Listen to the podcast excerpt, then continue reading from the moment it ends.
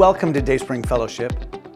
Whether you are in the room live, watching live online, or later on demand, or listening to our podcast, we've been praying that you would experience the life changing power of God in your life today. If this is your first time visiting Dayspring, we want you to know that this is the kind of church where you get to be you. There's no need to pretend that everything's perfect in your life. It's certainly not in ours. We are regular people on a journey, allowing Jesus to make something beautiful out of our broken and often messy lives. We're learning to live like Jesus, a little more today than yesterday, a little more tomorrow than today. I'm Chris Voigt, and I lead the team here at Dayspring. That team is made up of people committed to helping you grow. People grow here because that team loves to challenge, encourage, and equip people to become more like Jesus. So if you're on that journey too, we're looking forward to lending a hand. And even if you aren't sure that you're ready to be on that journey with us, maybe you are skeptical about the claims of Jesus or skeptical of his followers, well, this is still a great place, a safe place to explore and ask questions as you look for answers. We're asking questions and looking for answers too, so I think we can be pretty good company on your journey. So, welcome. You can learn more about us as a church by exploring our website at dsf.church, by checking out our Facebook page, or contacting us by phone or email. If you need help figuring out the next step to making Dayspring your home church, or if you just have questions, let us know. We'll help you find the answers. For today's service, you can find a discussion guide by selecting Watch from the top menu of our website. And now, let's join our service.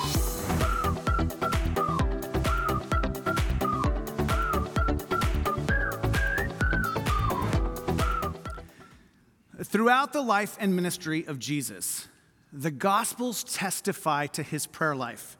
From the first moments we meet him in the Gospel of Luke, he is praying as he is baptized by his cousin, John the Baptizer. And for the next three ish years, he made prayer a regular part of his routine. In Luke chapter 5, verse 16, Luke tells us that Jesus often withdrew to the wilderness to pray. After healing Peter's mother in law and all of the sick in Capernaum, the gospel writer Mark tells us that Jesus got up early and went off to a solitary place to pray. And then, after the feeding of the 5,000, Jesus sent the disciples ahead in a boat while he went up the mountain to pray. He didn't just pray alone, however. On the night that he was betrayed by Judas, after his final Passover supper, there in the room with the 11 disciples, John records a pastoral prayer in which Jesus prayed to be glorified personally, as well as for the well being of his followers, those in the room and those who would follow later, which would include us. Now, I can imagine that as that evening turned into night, the weight of what was to come began to overwhelm not just his spirit, but also his body and his mind. So it be, should be no surprise that on their journey back from Jerusalem to Bethany, where they were staying, Jesus led them into the Garden of Gethsemane on the Mount of Olives. It was a place familiar to them. Jesus had often taken them there for private teaching and prayer. It's late by this point, maybe around 1 a.m. It's been a long night, a long week, really. Uh, let's look at it from Matthew's perspective. If you want to follow along in your Bible or in a Bible app, we'll pick up the story in Matthew chapter 26, verse 36. Then Jesus went with them to the olive grove called Gethsemane, and he said, Sit here while I go over there to pray. Now, at this point, there are 11 disciples with Jesus. Judas has already gone to do his thing. That leaves, so he leaves eight of them uh, near the entrance and invites Peter, James, and John to come further with him. He took Peter and Zebedee's two sons, James and John, and he became anguished and distressed.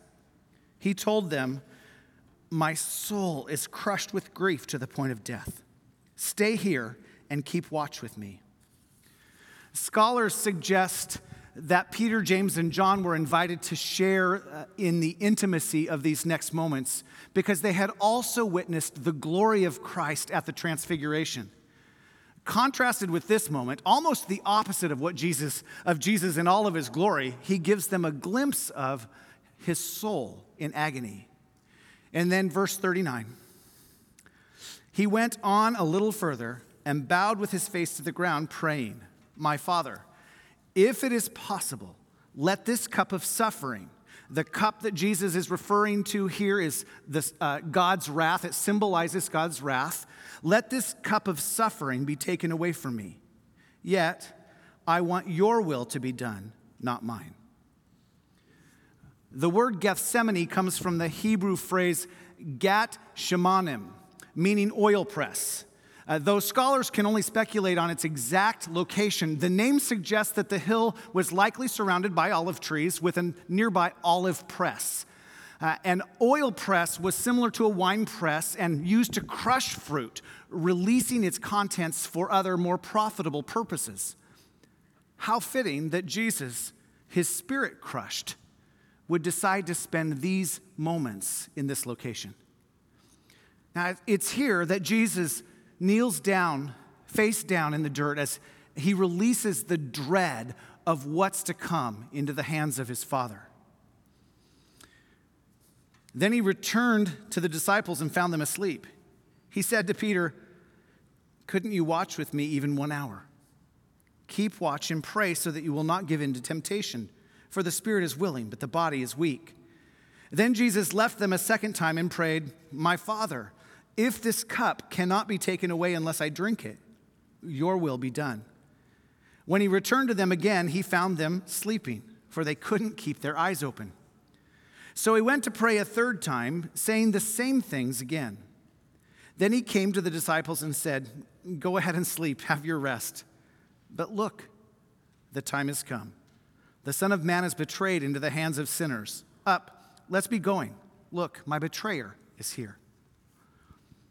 Now, it's hard with just these few lines of text to get a feel for how long Jesus prayed.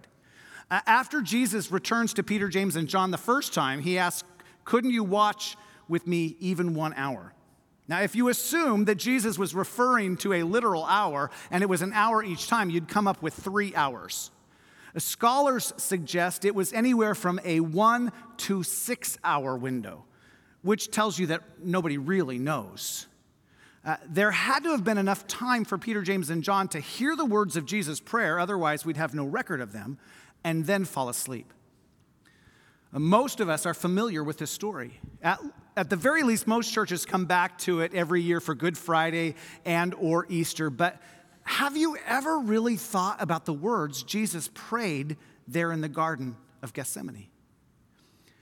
If you're joining us for the first time today, uh, we are closing out uh, our four week series on prayer that we've called Conversations with God. We've all experienced the frustration and disappointment of unanswered prayers. In fact, I guess that most of us have been praying about something really important for a long time and we're still waiting for answers. It's a little confusing sometimes, isn't it? At what God says yes to and what he says no to, and how long it takes to get answers sometimes. It can even be confusing to figure out the answer when it does come. I don't know about you, but I'm great at hearing my own voice, but not so great sometimes at hearing his. I mean, sometimes his voice in my head sounds mysteriously like my own, which can get me into trouble. We have so many problems with prayer. I, know it wouldn't be okay to say that in some churches, but this is Dayspring. We're aiming for transparency and honesty here. We have so many problems with prayer, which can stretch our faith to its breaking point sometimes. In fact, it has broken many people's faith. And while we're being honest and transparent, can we just address the elephant in the room? No one feels like they pray enough. No one. I've never met a person who said, I pray enough. I've only met people who wish they prayed more, which also carries a bit of guilt and shame with it. Now, we've explored some of these problems already. We've learned that we don't know, we don't really know what to pray for, which makes praying effectively just a little harder. However, the Holy Spirit has our back, and He turns our nonsense prayers into something beautiful on our behalf. We've also explored what it looks like to have a continual conversation with God, to pray without ceasing, as the Apostle Paul would say. And we've learned that being devoted to prayer is more about deepening our friendship with Jesus in a two way conversation than it is about downloading our to do list for Him to get to work on. And last week we looked at some of the power God of God that is activated in and through us when we pray. Today, as we close the series, we're going to look at some things we can learn from Jesus' prayer at Gethsemane. And I'll unpack how I've applied those things in my prayer life. As I say that, I want to be very clear about something. The only wrong way to pray is to not pray.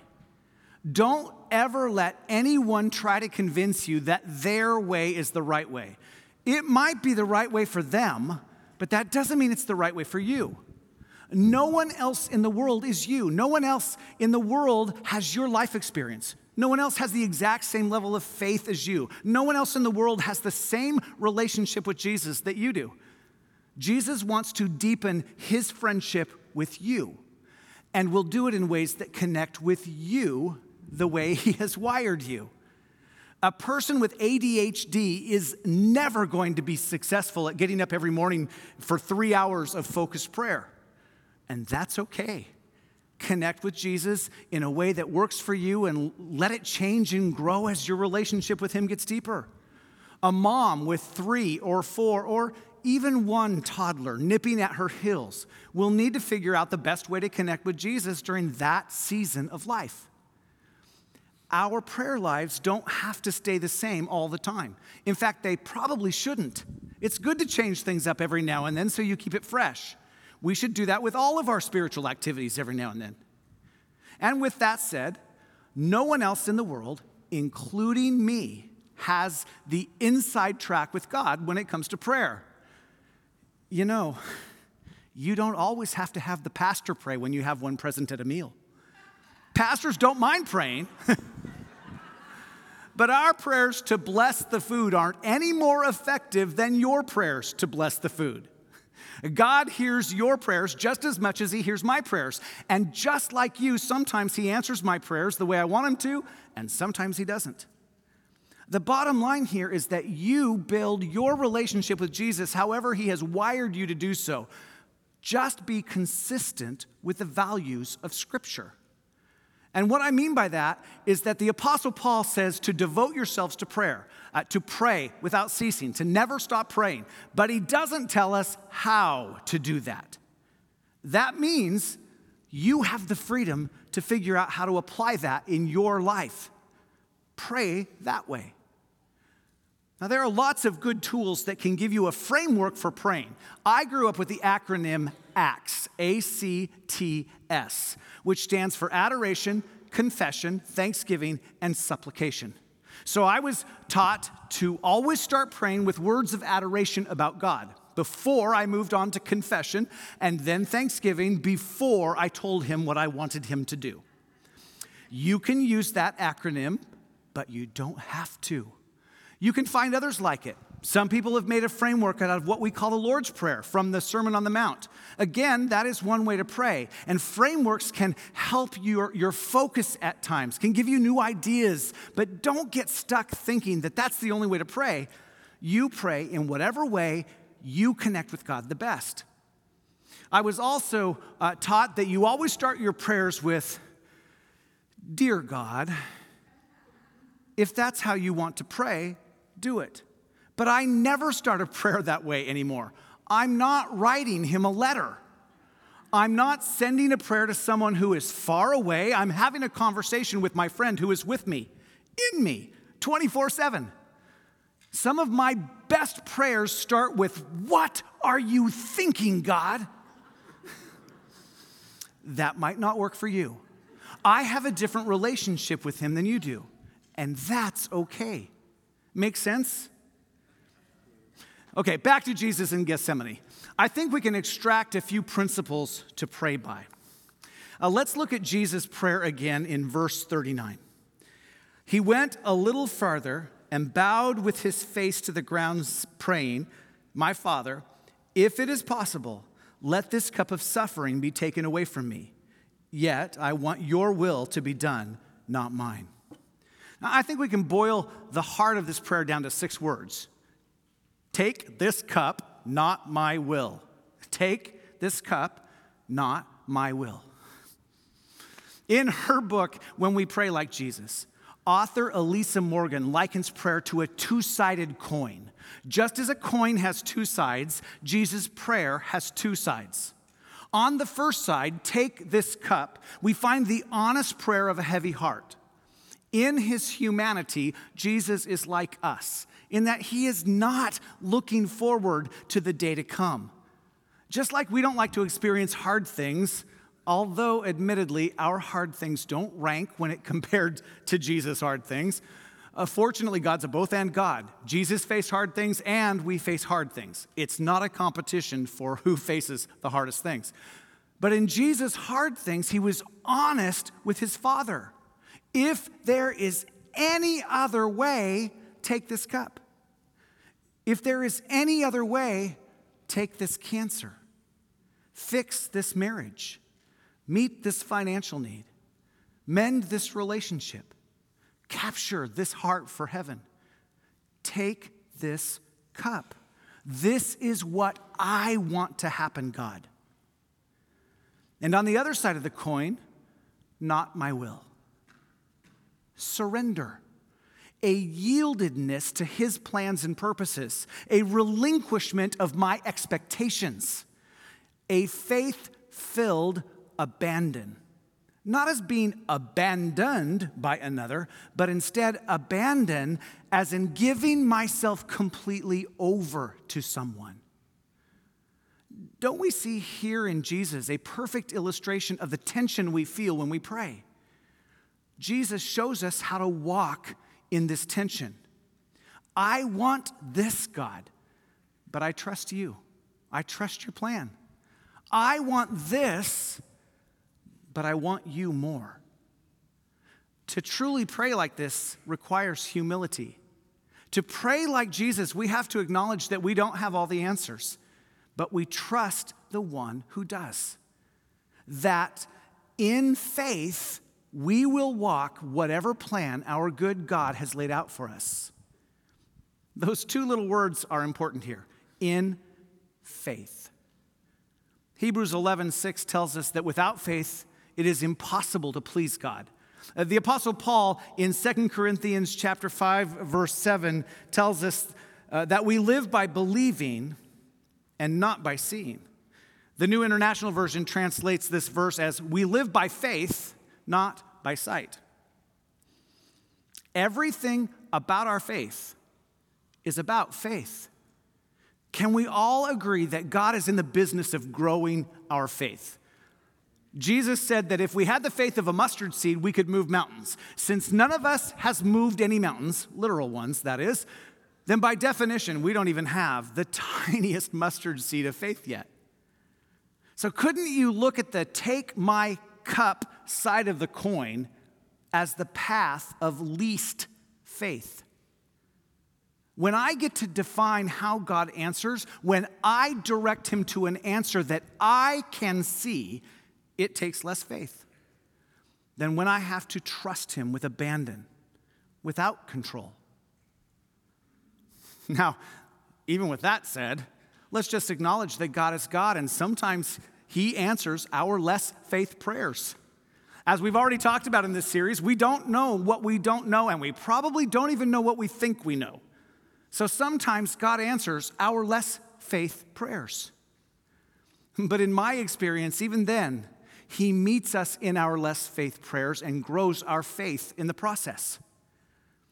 As a side note, if you're ever trying to figure out what God's will is for this or that, ask yourself this question What requires more faith? That's probably the direction you should go. Now, here's, here's how this one looks like for me. One of my spiritual gifts is faith, and I've been very engaged in the process of growing my faith for a very long time. So I don't generally spend a lot of time on the take this cup or what I want part of the prayer coin. I've learned that even when I think I know what I want, it isn't. So I spend more time exploring the not my will side. The way I see it, the faster I can figure out exactly how God is going to grow my faith, the faster I can get on board and move on. And consider this. Uh, do you ever do you ever have someone that you'd really rather pray against than pray for? I don't really think of myself as having any enemies, but there are some people I have a hard time praying for. You know who I'm talking about. We've all had that boss that drove us up the wall, or an ex something that trampled all over our heart, or a politician that we think is out to destroy the world. You know what I mean. I know I shouldn't really pray against that person, but I don't really want to pray for that person either. When I, what I realized some years back is that mindset gave that person much to control over me. So I figured out a faith filled way to pray, the not my will side of the coin. Do you want to hear it? Or am I the only one with people like this in my life? Now I pray, God, let your perfect work be done in blank. Let your perfect work be done in blank. Let your perfect work be done. It's a prayer of faith that takes what I want out of the equation. Because I know that if God thinks they need to be disciplined, like I think they need to be disciplined, his perfect work will include the blessing of discipline. And if he wants to really bless them, then he's God, and my heart is clean before him. Praying other way runs the risk of God deciding to discipline me because of my hard heart, my lack of love. Uh, the whole idea of it releases me from being the judge and jury of their lives. It, it frees me to let it go. You might try it the next time you want to pray against someone. Now, what we should take away from Jesus at this point is that it is totally okay for you to ask God for what you want. If Jesus did it, so can we. But even for Jesus, God didn't answer his prayer because God's plan was that Jesus would suffer for our sin. What Luke's account tells us is that uh, though God didn't answer Jesus' prayer, he did send an angel to minister to his spirit, to strengthen and encourage him. So, the first principle we find here, let's boil it down to this it's great to pray for what you want, but trust in what you get. When you read through the Garden of Gethsemane part of all four Gospels, you'll find that Matthew's is the only one that tells us that Jesus went back and prayed the exact same prayer three times. What that tells us is that it's okay to keep going back to God in prayer. Repetition doesn't mean that you'll get the answer you want. You're not going to successfully nag God into answering a prayer your way. And God doesn't need us to pray at all in order for him to be doing something. I've heard some people use Abraham as an example of persistence in prayer. There's this wonderful story in Genesis chapters 18 and 19 where God is on a, out on a walkabout with a couple of angels and he stops by Abraham's place. And later in the day, as they continue on their journey, Abraham walks with them for a while. As they walk, God reveals that he is planning to destroy Sodom and Gomorrah. Abraham's nephew, Lot, just happens to live there. So he says, Okay, okay, God, but what if there are 50 righteous people living there? Will you destroy the cities then? No, not if there are 50. Then Abraham says, What about 45? What about 40?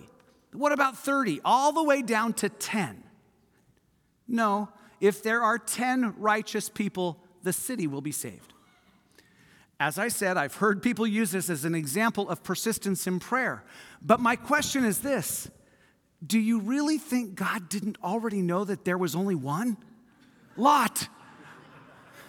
I mean, Lot's family was saved with him, but there isn't any evidence that they were righteous. And of course, Lot's wife became a pillar of salt on their way to safety, so there is that. This is more of an example of how God helped under, Abraham understand exactly how merciful he was. Only 10 people would have saved who knows how many really evil people from destruction. Which, when you think about it that way, how many righteous people will it take to save our cities? And are you a part of the problem or a part of the salvation? Jesus does tell the story of the persistent widow in the Gospel of Luke. Uh, we find it in chapter 18. Let's just take a quick look. One day, Jesus told his disciples a story to show that they should always pray and never give up. There was a judge in a certain city, he said, who neither feared God nor cared about people. A widow of that city came to him repeatedly, saying, Give me justice in this dispute with my enemy. The judge ignored her for a while. But finally, he said to himself, I don't fear God or care about people, but this woman is driving me crazy. I'm going to see that she gets justice because she is wearing me out with her constant requests. Then the Lord said, Learn a lesson from this unjust judge. Even he rendered a just decision in the end. So don't you think God will surely give justice to his chosen people who cry out to him day and night? Will he keep putting them off? I tell you, he will grant justice to them quickly. But when the Son of Man returns, how many will he find on the earth who have faith? Just like the story of Abraham, I've heard people use this parable to support repetition in prayer and God not moving until we ask Him over and over. It was that lie, in fact, that Jesus was addressing in this parable. This parable isn't about the judge, it's about the widow. Jesus is in no way comparing this judge to God the Father. God is not someone you have to beg and beg in order to irritate him enough to get him to move his hand. Instead, this parable encourages us to persevere in prayer, to not give up, not for God's sake, but for our own. You see, God loves it when we ask Him for help. And sometimes He does seem to wait to give us the answer we seek. But if you've raised kids, you know that you have resources that you'd gladly make available to your kids if they asked. But sometimes you wait for them to ask. Sometimes you wait because they aren't ready for your help. I mean, have you ever tried to help a five year old who is bound and determined to do it themselves? Sometimes you wait because you know they are learning a valuable lesson. And if you, sp- if you stepped in, you'd rob them of that wisdom. All that to say, yes, keep talking to God as you wait for an answer. Keep talking, recognizing that He doesn't need you to talk at all to do His thing. But He wants you to talk because, like Abraham, you need to learn something about the way God works. You need to learn something about the character of this God that you serve so that you know exactly what you are trying to become like. And never, never, never believe the lie that because you didn't pray enough, God didn't move. Maybe think about it this way Revelation chapter 5, verse 8 says this. And when he took the scroll, the four living beings and the 24 elders fell down before the Lamb. Each one had a harp, and they held gold bowls filled with incense, which are the prayers of God's people. Now, focus on that last, that last phrase, which are the prayers of God's people. Do you know what this means? God loves our prayers, they are a sweet aroma to Him, and our prayers are eternal. This isn't just me saying this, scholars agree. Our prayers are eternal. Our prayers are incense in the presence of God. They are a pleasing aroma to God until they are answered. And maybe even then, they stick around pleasing Him with a little check mark showing that they've been answered. But honestly, I'm not even sure that many of them have check marks yet. Susanna Wesley was the mother of 19 children, though only 10 of them lived to become adults. Her life was incredibly challenging. Besides losing 10 children, her husband wasn't worth his salt. Yes, that's a reference to Lot's wife. Uh, they, they had constant financial obstacles. Their house burned down twice. She homeschooled. She raised animals for food. She knew that she needed God's help, so she learned to pray. Even with five small children and teaching two more, six hours a day, she promised God two hours a day in prayer. She told her kids that if they ever saw her with her apron over her head, she was praying and should not be disturbed. She prayed for many things, but mostly for her children. And her prayers led to great things. You've probably heard of two of her sons. John Wesley preached to nearly a million people.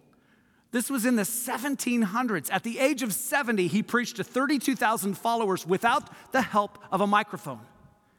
Charles Wesley wrote more than 9,000 hymns, many of which churches still sing today. Now, you might think that now her prayers, more than 200 years later, have a check mark in heaven, but they don't. You see, they're still being answered.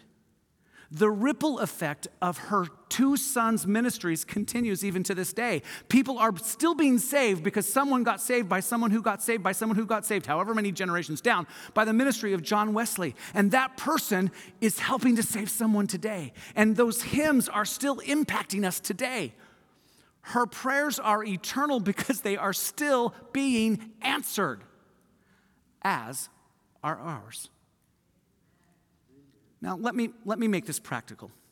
This is the level of my faith. When I pray for something, for myself, or for my family, or for our church, or you, or whatever, I believe in faith that God is already working on it anyway. I mean, I'm not delivering him news he doesn't already know.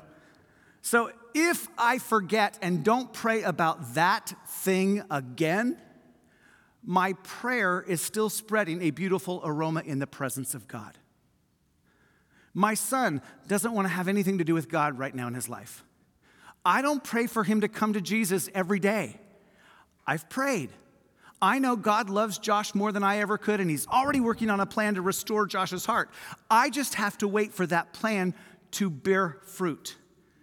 And when my faith falters, I pray. Not because God needs to hear it, but because I need to say it. Let's boil this second principle down to this prayer is aligning my heart with what God is doing. It's getting my heart up to speed with what God is already doing. Okay, one more principle before we land the, the prayer plane. Let's put the verse, put up verse 39 once again. He went on a little further and bowed with his face to the ground, praying, My Father, if it is possible, let this cup of suffering be taken away from me. Yet, I want your will to be done, not mine. You know, this is a pretty simple prayer. If we distill this down to those six words, take this cup, not my will, it's even simpler. Which, for those of you who worry about praying the right thing, especially if you have to pray out loud in a group, take a cue from Jesus. Keep it simple. Don't overthink it and think you have to have a bunch of these and thous, especially if you're praying out loud. I guarantee you that everyone else is far more concerned with what they are going to pray than what you are praying. But besides that, do you know what's missing from this prayer? Think about it for a second. What's missing? No, I'm not asking the question, what's missing? That's actually the answer. The what is missing. How is God supposed to know what cup of suffering Jesus wants to be taken away? I know this is painfully obvious in this moment, but whatever it is we might want to pray about, God already knows. We aren't passing on a juicy bit of gossip. God already knows. This is how it generally uh, goes when I get home at night. I'll say, or Dee Dee will say, it goes both ways. Avery is so cute. She called the Holy Spirit the horizontal spirit today. And Dee Dee will say, I know. Lexi told me. I know. God already knows. We can't tell him anything he doesn't already know. So why do we pray like we're filling him in on the news? You know, Father, I'd like to lift up Joe to you right now. He got fired today and he needs a new, a new job. He doesn't know how he's going to make ends meet. God already knows. We don't have to give him the skinny. When Joe tells me he lost his job, you know what I don't do? I don't tell God that Joe lost his job. God's already working on that. He doesn't need me to remind him that Joe needs a job. What I do pray is that God would grow Joe's faith. I pray that Joe would experience an overwhelming sense of God's presence in this dark part of his journey. I pray that God would refine Joe a little more, that he would take Joe deeper in his faith. And if I'm in a hurry, well, I might say, Do your thing, God. Because I know that God already knows what I mean by that. Now, I know that there are two of you who are offended that I don't take prayer seriously enough. I take every prayer request very seriously. I spend hours in prayer over every person that I know as a Dayspringer, over my, my friends and family. But I also never confuse God's job with my job. And I try to talk to God just like I do all of my closest friends because that's what He is. And while we're at it, I believe God loves to laugh. He, after all, gave us the gift of laughter. So there are times I joke with him in prayer, just like I do with all of my friends. And think about it this way Are you ever really going to embrace something that always has to be serious? I want to want to pray. I want you to want to pray. Who doesn't have, love fun? So bring some fun into your prayer. Now, as a total rabbit trail, Maybe you've been sitting around a growth group or a Bible study group, and you go around the room sharing your prayer requests with each other. This is a good thing, by the way. We are supposed to share one another's burdens. But then we go to pray, and everyone prays exactly what was just said as if God wasn't there in the room with you when, you, when the prayer request was shared. Couldn't God be just as honored if someone simply said, God, you've already heard it all? We trust you with each of these requests, amen, and then you get to the snacks. Jane always makes a fantastic dessert.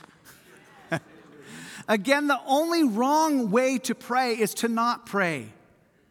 I'm just trying to expand your thinking a little as you look at to apply these principles to your life. Let's boil this third principle down to this pray to conform, not to inform. That is, pray to conform your heart, or the heart of whomever you are praying for. Pray to conform your heart, not to inform God. Then let's end with this thought. As with everything else we do, it is possible for us to pray without being fully present. Just like I can read my Bible with my mind on something else. That is, I'm not fully present in the moment. I'm going through the motions, checking the Bible reading off my list. I can also give prayer the same attention. I've already talked about, uh, about this in this series about focusing uh, on quantity praying and letting quality prayer flow out of quantity. I think that was in the second message. Uh, the best praying, quality praying, happens when I stop and fully enter the presence of God. That's when it's most life changing for me.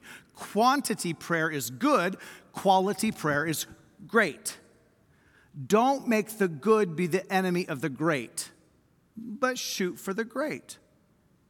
Which makes me think of Frank Laubach. As Mark Batterson writes in Draw the Circle, in 1930, Frank began an experiment he called the game with minutes. He was dissatisfied with his lack of intimacy with God, so he decided to do something about it. He was inspired by Brother Lawrence, a 17th century monk who lived with the singular purpose of spending every moment in the presence of God, no matter what he might be doing. He lived and worked in a monastery uh, in the kitchen, washing dishes and preparing food. In all of his chores, through all, through all of his chores, he sought to find himself in the presence of God. After years of practice, he wrote, The time of business does not with me differ from the time of prayer. That is, the noise and clatter of the kitchen became a haven of peaceful prayer. Frank was inspired by this thought. He wondered, can we have contact with God all of the time? So he set out to find out. In his game of minutes, he tried to call God to mind at least one second of every minute, not stopping in his work or forgetting anything else, just inviting God to share in everything he did, everything he thought, and everything he said. He actually got hundreds of people to join him in his experiment. Uh, one way he played this game was to shoot people with silent prayer. He didn't cock his finger and then blow away the imaginary smoke. He simply prayed for people while looking at them. Some people would walk by without any reaction. Others would do a sudden about face and turn to smile at him. Sometimes even the person's entire demeanor would change. I love praying this way. I do it a lot. In fact, I often do it while I'm up here teaching or leading worship. I have this track running in my mind, and when I look out and I see you and I know what's going on in your life, or I look at the camera and I imagine who might be watching, I pray for you. Although it can get me into trouble too. Next time I mess up the words in worship or while I'm teaching, you'll know what happened. Either that or I just messed up. You'll never know. For Frank, shooting people with silent prayer changed his praying. And every encounter with a person into a daily adventure. Want to try it? That's your homework for this week. Let's pray.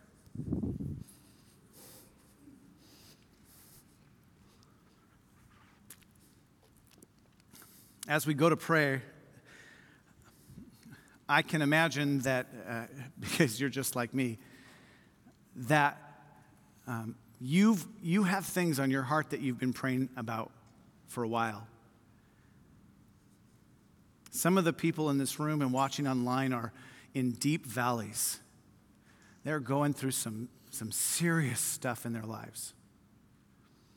All of us have been at that place at one point, and I'm quite certain we will be again in the future. Whatever, whatever you have on your heart, I just I want to invite you in these moments to just lay it down at the throne. We're getting ready to, to take communion after this next song, and I just want to invite you to lay it down because of Jesus. Knowing that there is no battle he has ever lost. He's always come through. Just take a minute to lay that down.